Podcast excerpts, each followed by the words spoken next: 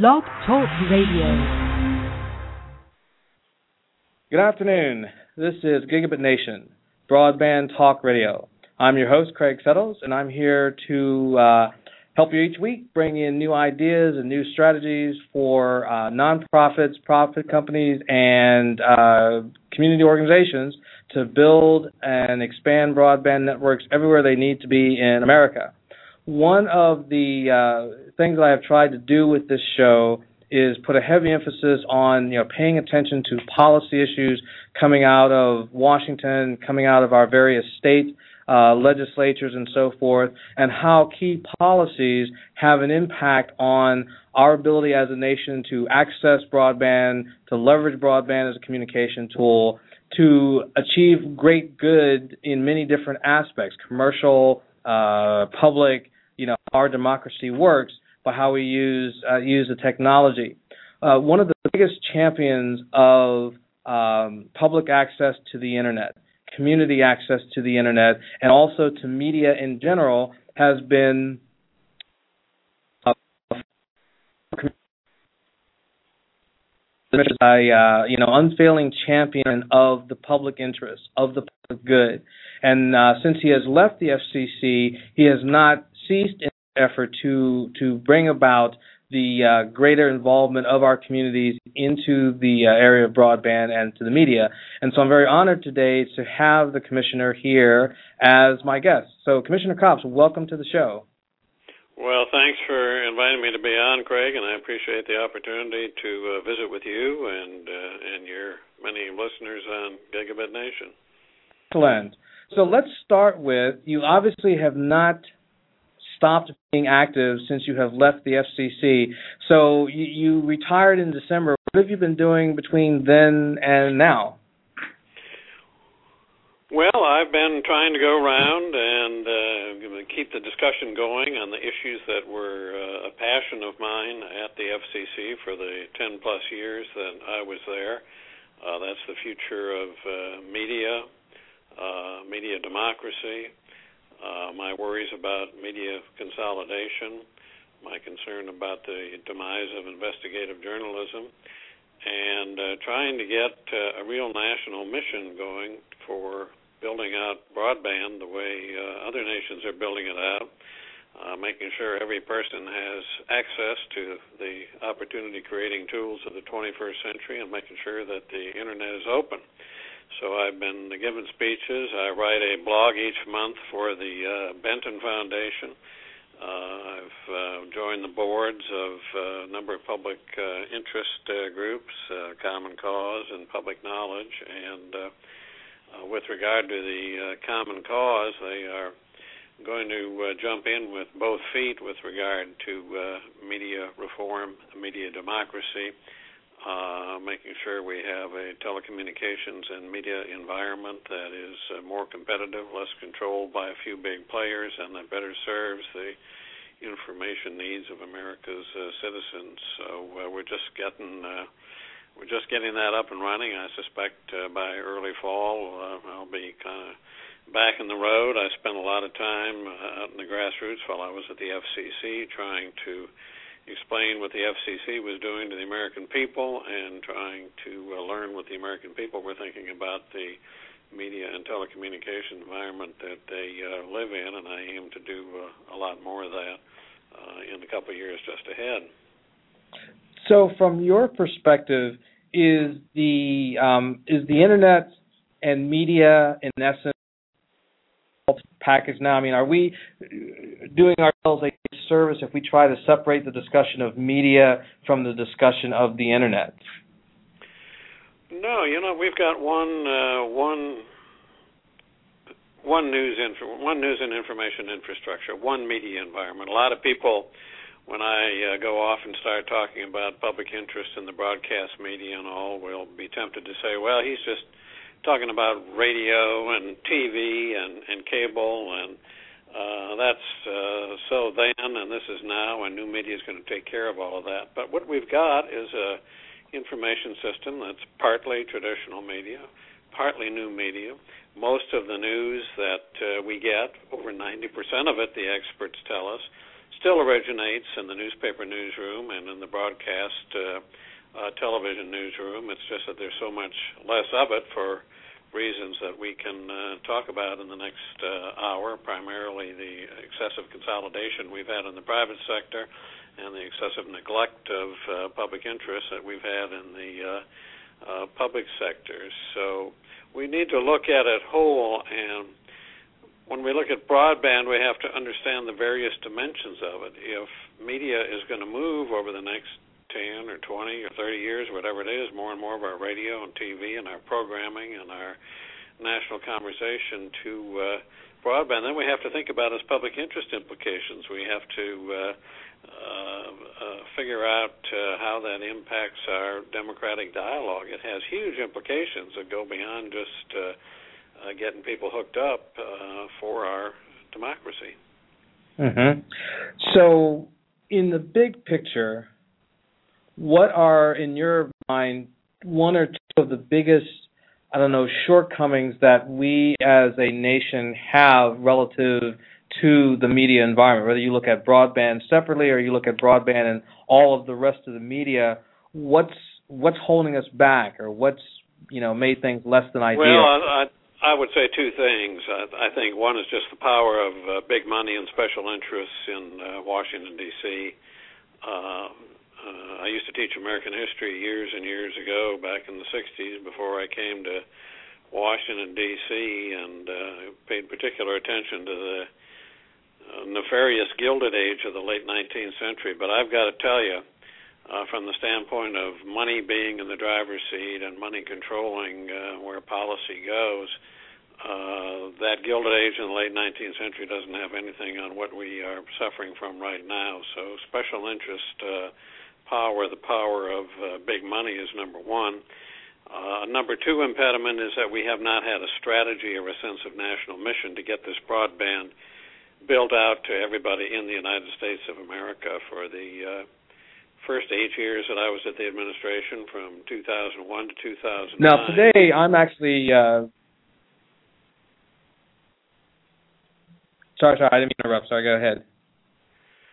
Uh, I was just saying the second uh, problem uh, is that for for eight years we had no strategy for the building of broadband, for getting broadband out to the American people.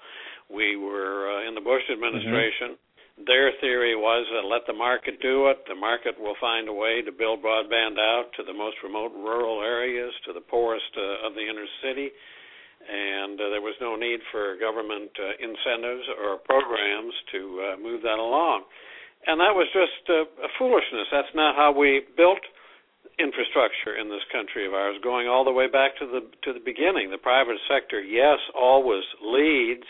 It's got the money, it's got the expertise, but when we built roads and turnpikes and canals and bridges and regional railroads and transcontinental railroads and interstate highways and rural electricity, even plain old telephone service, it was always with public-private uh, uh, sectors working together with cooperation. Now we fought about it and, and argued about it, but we found a way to get it done. The uh, ex- the uh, unusual part, the un-American part of it, uh, really, uh, was moving away from that scheme to oh, just let the market do it and it'll take care of itself. When I went to the FCC in 2001 the United States was probably number two or three in the world in terms of broadband penetration. Uh, then, because of this uh, uh, ideological uh, uh, reaction against government policy uh, and government incentives, we slipped, and now we're I don't know 15th or 20th or 24th. It depends whose rankings you're reading, and we can quibble about those. But the bottom line is uh, we're so far down that's nowhere near where your country and my country should be. Uh, we should be uh, we should be at the top, and we're not. There are a lot of countries that are doing better on broadband, and these are the tools of opportunity. These are the problem solvers of the 21st century. And if we're not leading the world, we're just uh, uh, we're just tying uh, tying ourselves in knots, and we'll never get out of all the serious problems that the country is facing right now. Mm-hmm. So today's show, actually, I am down here in Chattanooga, uh, and Chattanooga has built its own uh, gigabit broadband network. And in fact, tomorrow they're going to have basically a to teams of entrepreneurs and students who have been over the summer developing applications uh, to run over high-speed networks. And I've seen some of the previews. There are some really interesting applications that um, that at the college level and, like I said, at the entrepreneurial level, you know, people in their 20s and 30s are building here. Uh, you, I gather, uh, are a big advocate of community involvement in solving the broadband problem. Absolutely. What's your, what's your vis- what's your view of Chattanooga and communities like Chattanooga that are taking the lead and putting the high speed networks into place? Well, I have nothing but admiration for them because not only have they done a good job, but most of these communities, and I think there's 125 or 30 communities in the United States probably that have have done this. They've overcome tremendous obstacles and tremendous opposition to doing this. Uh, a lot of the big uh, telecommunications companies uh, throw every roadblock that's conceivable into municipalities doing this. There's a lot of uh, big company uh, lobbyists and support from players like the American Legislative Exchange Council that are going around writing uh, writing laws for state legislatures and suggesting laws for state legislatures to pass to put roadblocks in the way of municipalities doing that to say oh no this is only the private sector that can go in there.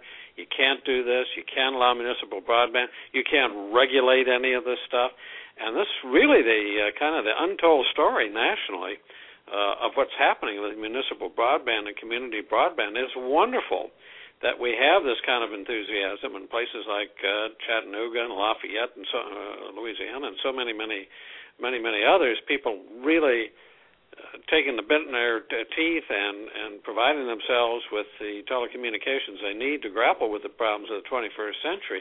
We should be encouraging it. We should have a national policy that says, "Whoopee."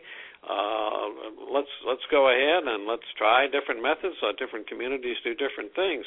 Instead, we're having in so many states right now laws to cripple that kind of uh, innovation and entrepreneurship, and it's a crying shame. And it's uh, it's holding back not just communities; it's holding back uh, all of us as citizens of this country.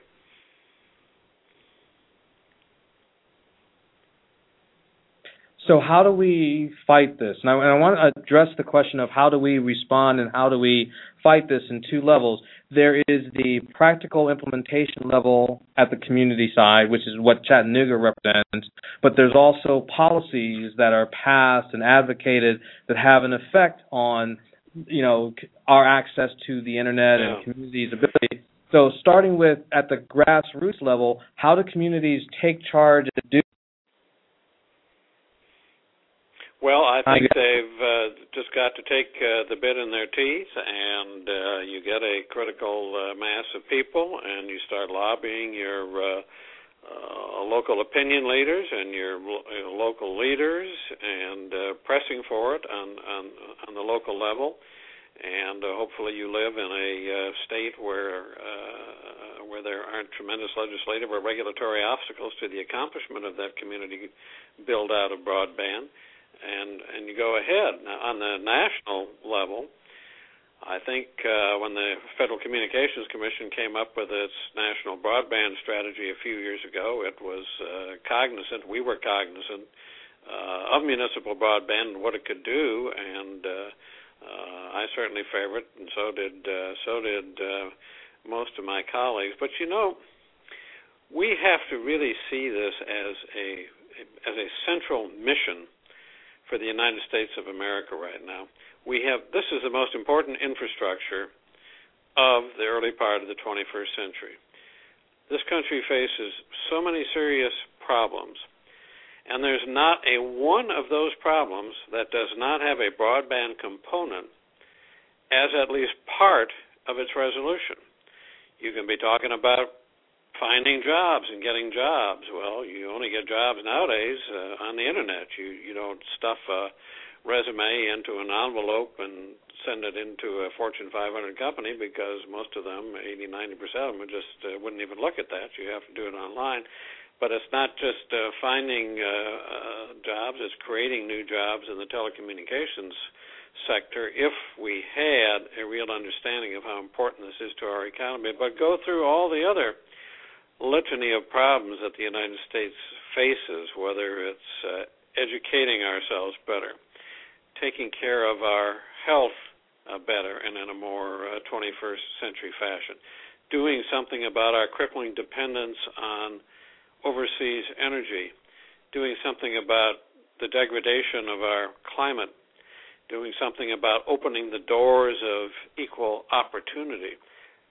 Broadband is a part of the solution of every one of those problems, and we really need to wake up to that fact and understand that the rest of the world isn't going to wait for the United States to catch up. It's uh, it's moving ahead, and if we don't have the good sense to uh, move ahead ourselves, uh, then we're cutting off our nose to spite our face. So hats off to people like folks in Chattanooga who have done this and elsewhere who are are pushing for it, uh, while the national leadership doesn't push hard enough uh, to uh, to make that a reality. So uh, so I'm all for it, and uh, uh, I think we ought to be encouraging it. You know, the commission recently modified its support universal service system, which supported plain old telephone service in far rural areas and and all of that, and is is now including broadband in that, and that's an important step forward.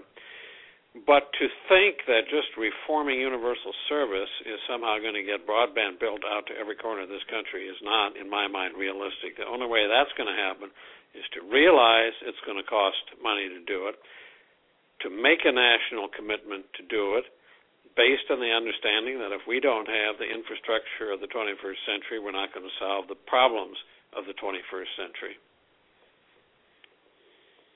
I look at things, you know, what's going on both with a lot of communities and nationally, and I feel like if you look at the local level, you have, you know, your state legislature, you have your city council, some of the vehicles to influence policy, someone there, even if you might think that you don't have a large influence over them, at least you can kind of reach out figuratively speaking. When we look at national policy, go to you know Washington and go to some of these meetings and so forth. I mean that policy process is really far removed from 90% of the U.S. geographically as much as anything else. How do we bridge that you know that physical gap, that political gap? How do people make things better? How do they influence national policy? Well, they get it. They inform themselves about the issues and and they get involved. And I don't know that I would make as uh, um, uh, clear a distinction between the problems at the local level and the national level as uh, uh, as some um, some may uh, have it. I think the power of the vested interest, as I was trying to say at the outset, at the local level and the state level, uh, is immense and lobbying of the state legislatures, and a lot of these companies are getting accomplished at the state level what they haven't managed to get accomplished at the federal level. A lot of these uh, companies uh, are going around saying, well, your state's public utility commission or your public service commission, let's take them out of the business of regulation. Uh, let's make sure they don't get involved in the world of broadband or broadband access or the open internet and lots of states have passed laws like that. So, uh, so the problem is not only on the federal level; it's on the uh, local and state uh, uh, legislature level too. As much power as money has right now, and I think the extent and the power of money is, is uh, outrageous in this day and age. I am still a believer that the grassroots counts when I was at the commission, I spent most a lot of the uh, my effort in those 10 years of trying to get around the country and talking to people at the grassroots about problems, about, uh, for example, the state of uh, media consolidation and what that meant in terms of the lack of local news and independent local programming that they were getting. And there was a tremendous response. You may recall that back in 2002 and 2003, shortly after I joined the commission, uh, then FCC Chairman Michael Powell tried to uh, loosen our media ownership rules. There are rules about how many stations one company can own in a community. And the uh, will of the majority at the FCC uh, in the previous administration was that we should let uh, fewer companies buy up more and more stations, so you ended up with a company like Clear Channel controlling something like 1,200 radio stations in the United States, and you saw the demise of a lot of local stations and local newsrooms and uh, and all the rest.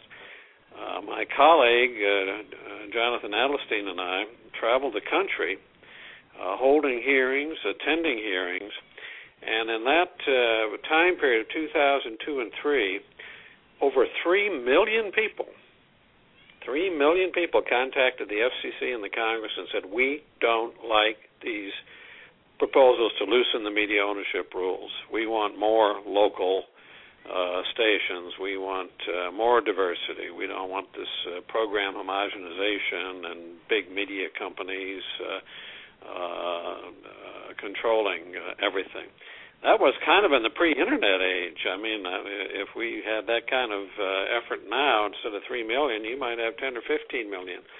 People get the issue, in spite of the fact that media does such a terrible job of covering this issue or even talking about the issue. But there's a sense out there that something's wrong, and I think that sense is being force fed right now by all of these super PAC ads and negative ads and unaccountable, undisclosed ads on TV, and, and all people hear and see about the election is on these ads because uh, the news is so paltry about the issues of the uh, uh, of the campaign. So, uh, what it's going to take, and that this is why I'm going back on the road. I spent I've been in Washington for almost 40 years now, over 40 years. And my conclusion, maybe I'm a slow learner, is that while some meaningful change can come from the top down, real change, the systemic uh, uh, kind of stuff that really changes the country, that comes from the grassroots. That comes from the bottom up. So what has to happen is you start this in communities. Uh, you start talking to your leaders. You talk to your Congress people when they're back home. You question them about it. You ask them about it. You tell them what you think about it. State representatives, local representatives, everybody, because everybody's a player and uh, and you build on that, and that's what I'm going to be uh, trying to do. Uh, so steep though the odds may be, powerful as some of these huge companies are, in the final analysis, I continue to have faith in the in the power of the people to uh, to get things done. But it's difficult when media doesn't cover the issues, when investigative journalism is a shell of its former self, when uh, when we have all this glitzy infotainment and we don't have really uh, hard local news, uh, it's hard for people to be informed. So thank goodness we've got uh, folks like Craig Settles and Gigabit Nation and and others who are doing their bit to try to uh, develop some uh, some positive uh, action out of all this. But uh, to me, there's there's no larger uh, challenge facing the country than getting our news and information infrastructure right. Because if we don't understand through the media what the problems are, how in the world are we going to have solutions to solve them? And the problems we face now, in my mind, there, there's no guaranteed happy outcome here for the United States of America. It's not a slam dunk that our economy is going to go back to 6% unemployment, or we're going to find uh, new innovations to fuel another uh, uh, strong economic development like we had with telecommunications in the 90s uh, and all of that. So we're going to have to work hard as a country to understand the problems and understand solutions, and that's going to take uh, sounding the clarion call, and that's what I'm trying to do, and it's going to take citizens too, to be perfectly fair, uh, taking the time, going to trouble to uh, uh, to inform themselves on the substance of the issues and to demand that their media uh, inform them about the issues. So now let's take a look at this um, grassroots effort um, as an exercise in um, the uh, the, the, the local citizen enhanced by the internet. So, you know, you and I are talking on a, a radio show big possible by the internet. I'm uh, you know, big national conglomerate, you know, that dr- like a, along lines drive all of these other major national talk shows. But the internet enables the average person to create a radio show. The internet, I saw the other day, the equivalent of you know national broadcast TV, but it was all internet based. You know, because every laptop has a uh, camera built in it. So they basically roped together three or four people that were part of an interview, you know, like a talk show, TV talk show, and but it was done across the internet. How do you see people using the internet to augment um, the traditional uh, media options? Well, I think the potential is great. The reality uh, is uh, is something uh, else. Uh, there's a, a scholar named Matt Hindman who has written a lot uh, about this, and he did a study uh, a year or so ago looking at local news on the uh, uh, on the web, and he he demonstrates that in a typical market, about one half of one percent of page views go to local news sites. And the, he further demonstrates that online local news is more or less dominated by newspaper and television websites, the same consolidated folks that continue to control traditional media so that web native local news sites, and there are some wonderful examples of it, right today as we talk, are attracting relatively uh, so few visitors that their traffic is sometimes impossible to even uh, reliably uh, uh, reliably uh, measure. So the potential of this technology is great. Uh, there are low barriers, no almost no barriers to access. We can all sit down at the keyboard of the computer and type something in, and out it goes into the uh, the cloud or the Ethernet or everywhere uh, possible. But that doesn't mean people are getting uh, uh, heard, and it doesn't mean that uh, automatically this is translating into wonderful benefits for the country. Right now, there is no model in the world of new media, and that's the internet that I'm talking about, with the economic resources to replace what has been lost over the last 20 years in traditional media. And I, that may sound like a harsh statement, uh, but I believe it's uh, I believe it's true.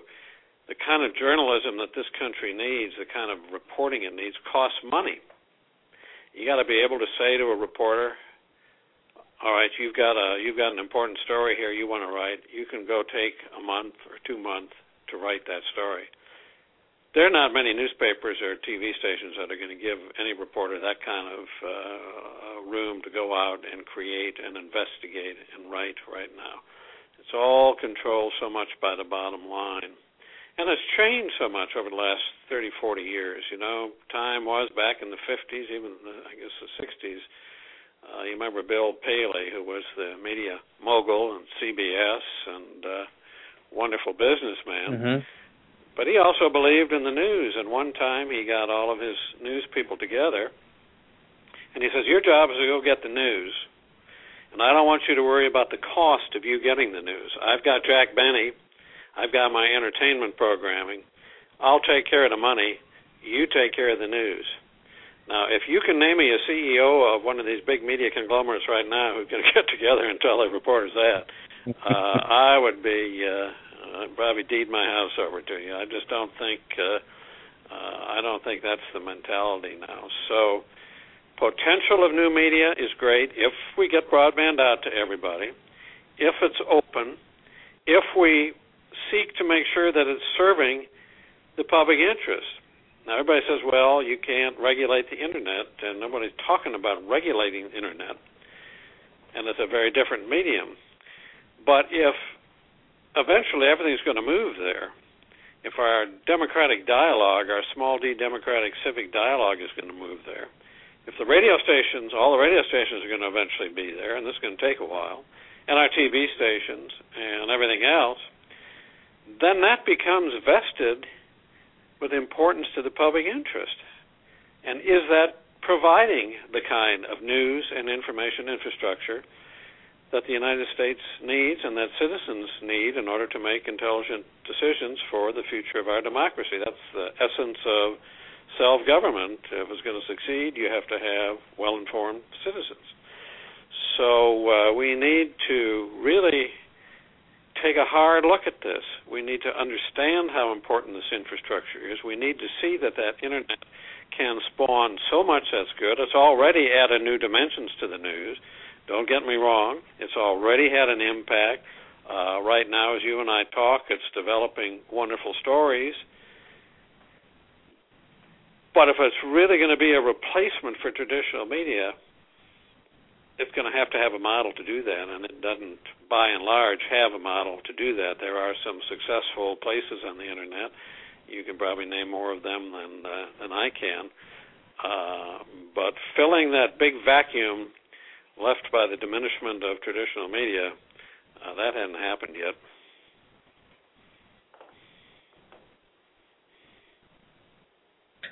Do you do you the speed of networks is part of the the resolution, right? We we have access a lot of places, cities like Chattanooga and Kansas City come out, okay, well, we have a network. You know, we're going to be offer 10 gig service. You have a bunch of people right. on the sideline going, "Oh, who needs a gig? Who needs all that much speed?" But okay, all this media, video, and radio, and all of that's going to move to the internet. Is speed a con- a considerable element of this whole solution? Of course it is. I mean, gee, we're only in the in the baby stages, the infant stages. I don't think we're even into the adolescence yet of the uh, uh, of the internet years. And look how our information needs and our data needs have uh, have grown. You know, once upon a time, you were pretty uh, you counted yourself pretty lucky if you had dial up, and then we moved to DSL. Gee whiz, wasn't that great? And uh, uh, who among us right now, just a few years later, is going to settle for dial up or even DSL? And if we're serious about putting, uh, you know, health records on uh, uh, on the internet, if we're serious about using bandwidth to do something about energy consumption and metering and monitoring uh, that, you're going to need speed. And uh, uh, other countries, I think, uh, probably understand this better. I think. Uh, I think there's an increased understanding of that in uh, uh, Washington and the, at the uh, uh, in various places now. But it, it takes more than an understanding. It takes a commitment of resources and money if you're going to do that. And everyone says, "Oh, don't talk money, don't talk money." You know, we got to we got this national debt and and all of that, and uh, uh, that's true. But I don't I don't see how you have a prosperous future for the country if you don't build the infrastructure that you need in order to develop your economy and develop your your people. So that's that kind of spending is an investment uh, in the future. And as I indicated before, we managed in the past to make those investments. Now we need to do that for uh, broadband uh, uh in the 21st century. And by the way, as an aside, although I think it's an important aside, we need to take a look at our traditional infrastructure too, the stuff that was built in previous generations, which we are allowing to uh, fall down and uh, uh, self-destruct. And uh, I'm talking about roads and bridges and public utilities and airports that don't work and railroads that don't work. All of that stuff uh, is important for the future of the economy and repairing it is an investment in the country, and repairing it provides jobs. And I don't understand why we can't somehow get that through our our, our skulls and uh, realize that you, if you're going to harvest uh, uh, the gains of the 21st century, you got to uh, you got to plant the seeds and water the seeds and uh, and nourish it along uh, with a little tender love and care.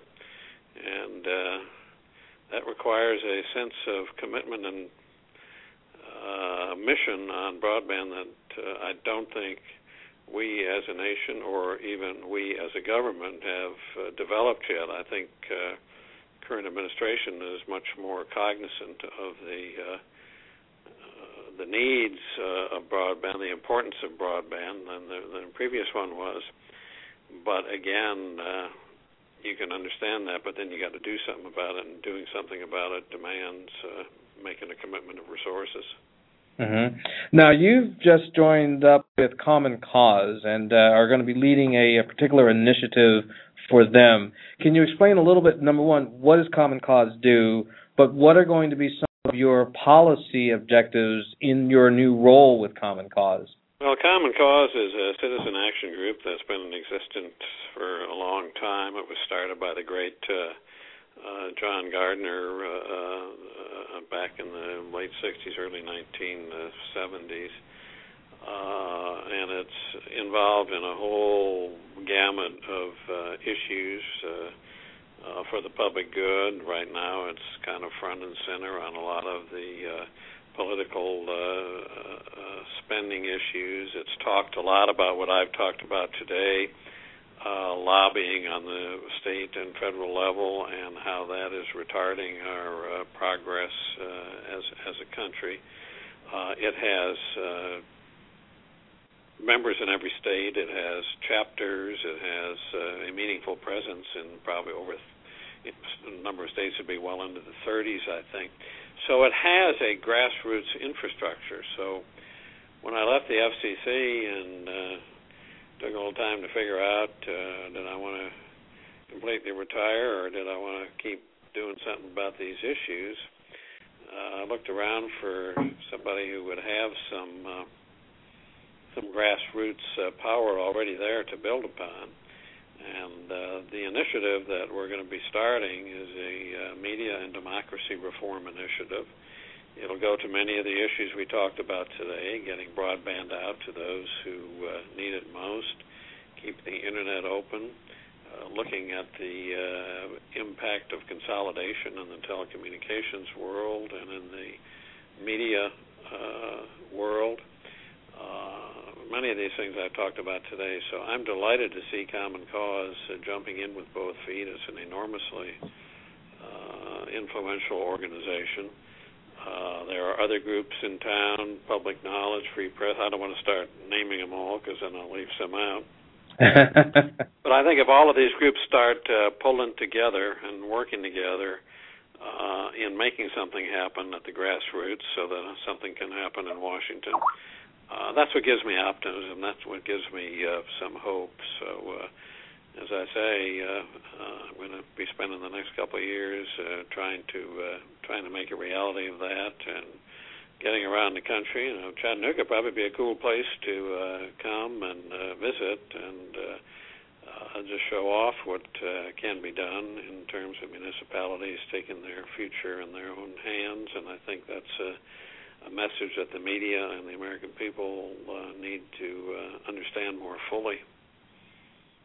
I definitely agree. I mean, I think that's you know this this event tomorrow kind of reflects that. I mean, I from what I understand, there are several hundred people that are going to be attending tomorrow to see the the fruits of the summer program. That's brought 11 teams together from literally all over the U.S. and a couple of uh, uh, international locations as well to create applications, and they run a gamut. I mean, like I said, I've seen some of them. Uh, there's you know public safety is addressed uh, retail operations is addressed. Uh, making our research institutions more efficient is is, is the focus of another application. So there's a lot of um, publicity um, coming here to Chattanooga tomorrow to look at what's being done. And yes, on the one hand, it's a very good promotion for the city. So obviously, you know, the the chamber and all those interested in economic development locally will benefit. But I think the other part that you've mentioned is that it allows the rest of the world to see examples, to see a model, to see some sort of path forward. And I think that's one of the things that's missing has been the you know the path. How do we get from here to there? Well, so, that's why you know that's why this story is one that really merits coverage. Uh, nothing would make me happier than to pick up uh, New York Times or Washington Post or uh, something in a couple days and read about uh, this cool meeting that was held out in in Chattanooga. I don't I don't think that's going to happen. Unfortunately, it should happen. Uh, I commend you for everything you're doing to try to to uh, draw the public uh, spotlight there. But it again comes down to the fact that. Uh, you know, we don't have the we we got so many reporters right now that are walking the streets in search of a job rather than walking the beats in search of a story. They ought to be on that broadband beat in Chattanooga tomorrow and telling that story around the country. That way, people would get an understanding of what's at stake here. They would understand what the obstacles uh, are that have been thrown in the way of a community trying to uh, design its own uh, communications uh, future. It's uh, it's a good and wonderful story, uh, but we have to have a media again that will uh, will do that. You know, we've always, if if I can digress just a second, uh, we've always had an appreciation in mm-hmm. this country of ours, our leaders have, uh, for the importance of news and information infrastructure. And I'm talking about going way back to the beginning. You go back and look at the words and the actions of people like George Washington, Thomas Jefferson, and James Madison, uh, who were presiding over this young this experiment in self government, the likes of which the world had never seen, and they had an understanding. It's clear that the future of that experiment rested on an informed populace. So what did they do? They built post roads around the country. They subsidized newspapers, and most of the newspapers back then were partisan, pretty partisan. Uh, if you call them left and right, but they were they were pretty partisan. Uh, but they said, let let them all go. People need to be informed if we're going to preserve this sense of self government. And uh, actually, I think doing all that, I, I think employed more people than any other aspect of the of the government back in in uh, uh, those days. And uh, after national defense was probably the biggest expenditure uh, of government that kind of continued, and when we got to the broadcast era in in the, in the last century, and what are we going to do with the public airwaves? Again, we said, well, we'll let uh, uh, companies and broadcasters have licenses to use it, but they've got to serve the people. They've got to get news and information out. They've got to help our democracy uh, along we've got to get uh, we got to get back to that uh, right now and realize that uh, we have to have a news and information infrastructure that informs people, and we have to realize how much of that has been lost in the last generation. Uh, you start looking at all this media consolidation in the 70s and the 80s and the 90s and uh, uh, the quarterly report at the bottom line. Uh, uh, becoming the primary interest. You know, these big transactions and mergers, they always cost a lot of money. You got to finance them. A lot of them don't succeed, but you got to finance them. And to finance them, you look for corners to cut, and the places where too many stations cut was in news and information. I'm not indicting all stations here. I think there are a lot of broadcasters still around who uh, have that flame of the public interest burning in their uh, breasts, but it's harder and harder for them to do what they like to do in a world that's dominated by big players who are marching to the uh, tune of a different drummer. So, uh, uh, so we've got to uh, we got to get back to an approach that will uh, encourage that. But equally culpable to the developments in the private sector and that bottom line uh, uh, methodology that they had was the dereliction of the public sector uh, dereliction of duty, I think, uh, again, over most of the past generation. Uh, the FCC, where I work, seldom met a merger that it didn't like or didn't bless. Might put a few conditions on one or two of them, but uh, basically, we encourage that. Starting in the late 70s and then really picking up speed with President Reagan and uh, some of his successors, all of the public interest obligations that media had, that broadcasters had, were were just deleted, uh, were just written off the books. Uh, and now it's a case where the broadcaster comes in for a license. He basically sends in a postcard. He or she sends in a postcard, and they get a they get a license in return. It used to be that we had a set of guidelines, 12 or 14 things, that the commission looked for. So when you applied for a license, we had this little guidelines. Are you covering the local economy, local groups? Are you uh, uh, covering campaigns and, and all of that? And I'm not saying the FCC ever did a great job of uh, implementing that, but uh, even those guidelines are gone now. So there's almost nothing uh, in the way of specifics to ensure that we have the public interest, even though that term public interest appears in the telecommunications law some 112 times by my uh, informal accounts. So, uh, so the public sector was uh, not just asleep at the switch, but too often in uh, tandem with special interests. And between those two forces, the uh, consolidation engendered by the private sector and the lack of interest in the public sector. Uh, I think that accounts for a lot. That accounts for most of what ails our current news and information environment, and we need to start understanding that, and we need to be about the job of repairing that so that we have media again that serves the news and information needs of our people. Mm-hmm. Now, obviously, this points to again the value of a grassroots effort, a grassroots effort that is supported by the internet and people's use of the internet. So in essence, for every you know, for every radio working in the public interest, you know, if there are 20 or 30, you know, internet stations or internet shows that are that are thing. a reporter that's actually, you know, working and covering stories, if there are, you know, call it 20, 30 citizen journalists who are supporting and expanding that reporter's coverage.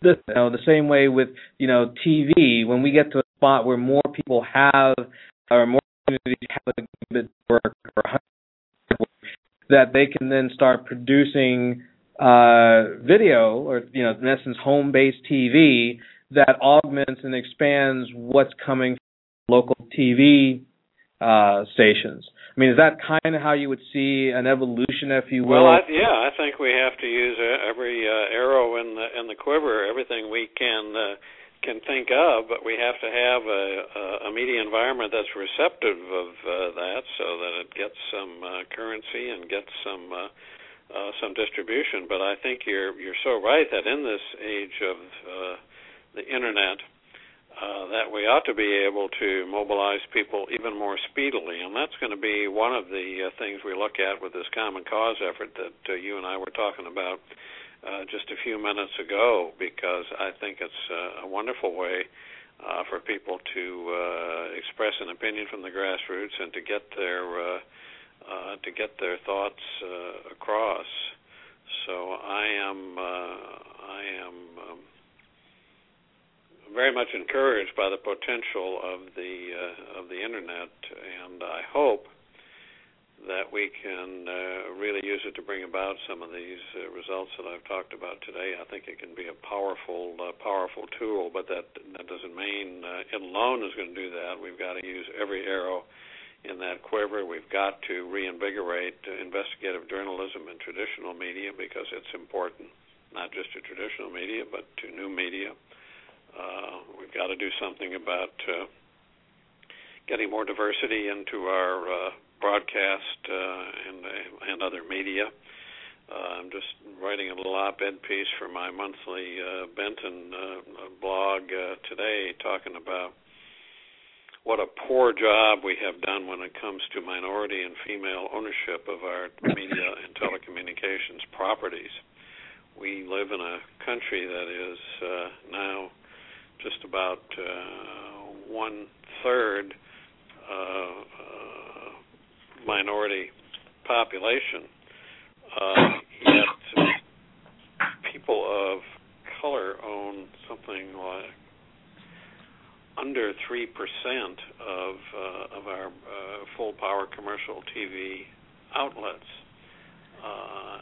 So our media is not reflecting the diversity of the country. It's not covering issues that are important to that one. It's like leaving one third of a nation. Remember Franklin Roosevelt talked about one third of a nation ill housed, ill nourished, ill clad. Well, uh, the media acts on now like we're going to have one third of a nation uh, ill uh, informed because it's not really giving them the news they want.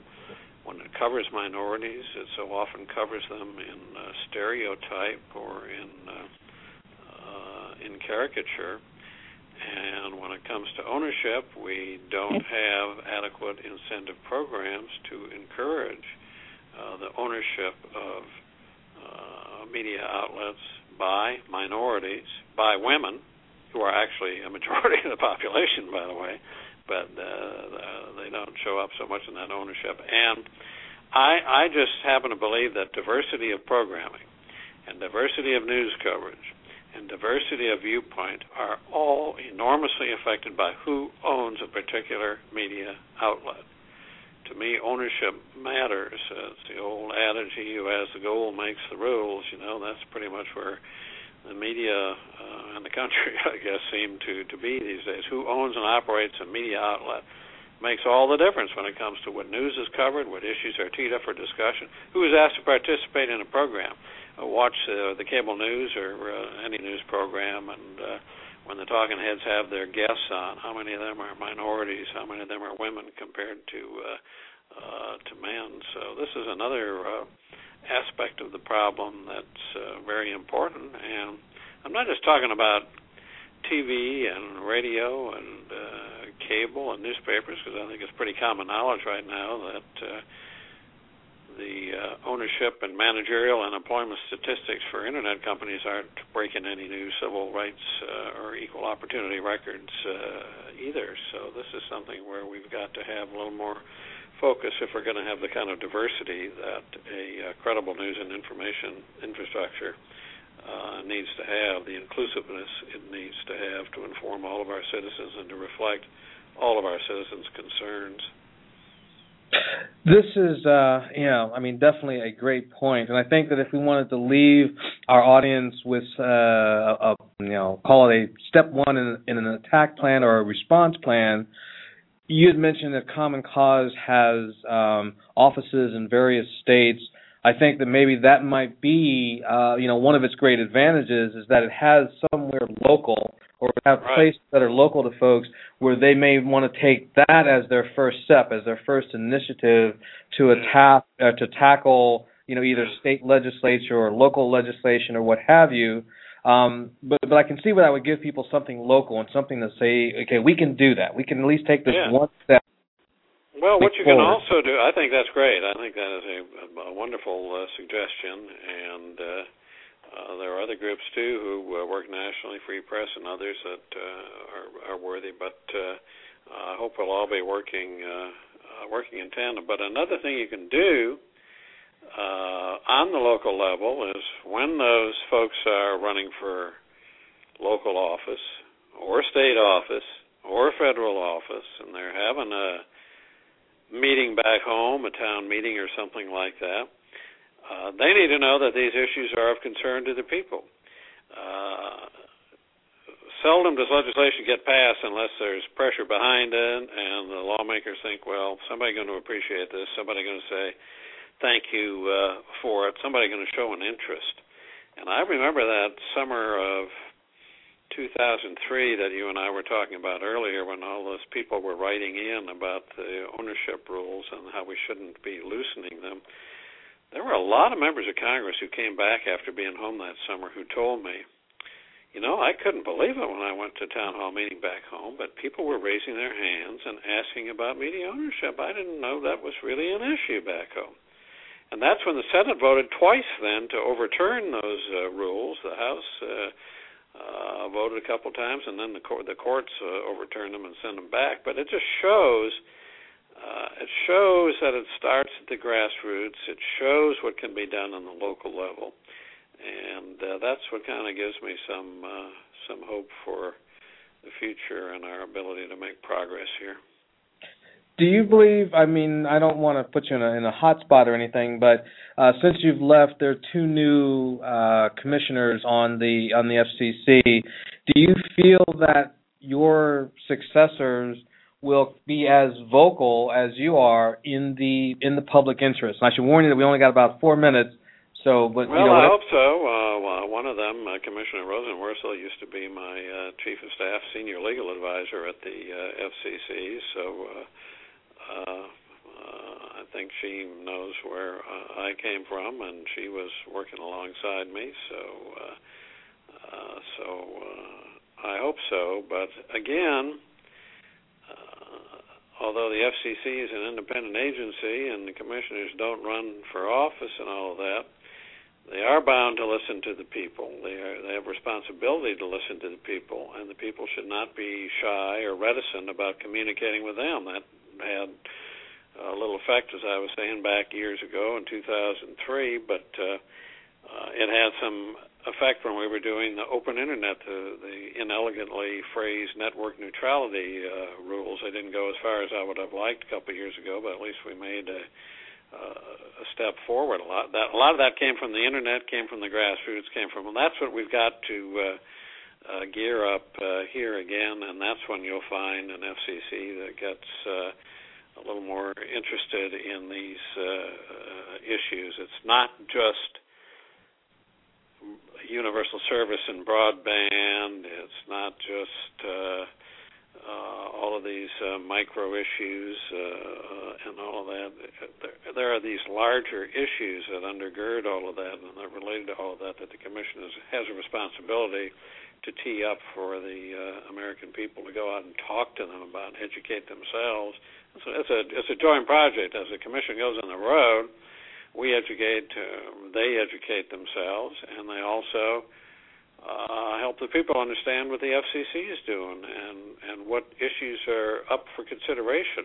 You know, the big companies they know. I mean, they can they can subscribe to the uh, Federal Register. They have lobbyists plying the halls of the uh, FCC, but uh, people in the uh, Native Americans and the reservations, or people in the uh, uh, inner city, people in the disabilities communities don't have all of those resources available to them. They don't just automatically know, hey, this is coming up to, for a vote at the FCC, and before they know what's coming up for a vote, something's passed that may be inimical to their better interest.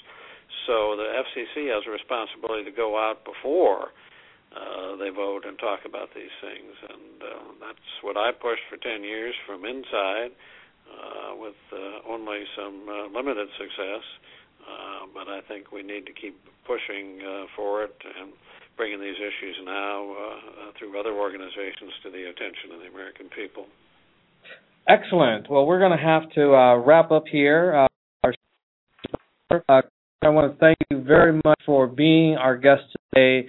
There is a lot of positive great stuff that you have put out there. I think there's a lot of information that people can take an action on, and um, you know, people will be, I'm sure, downloading this this interview to you know get some you know idea of how they can influence process. And so, you know, thank you very much again. This is your second time being my guest, and I, I appreciate it every time that you do uh, make time uh, for my audience. It, it really is uh, helpful in, in getting the word out.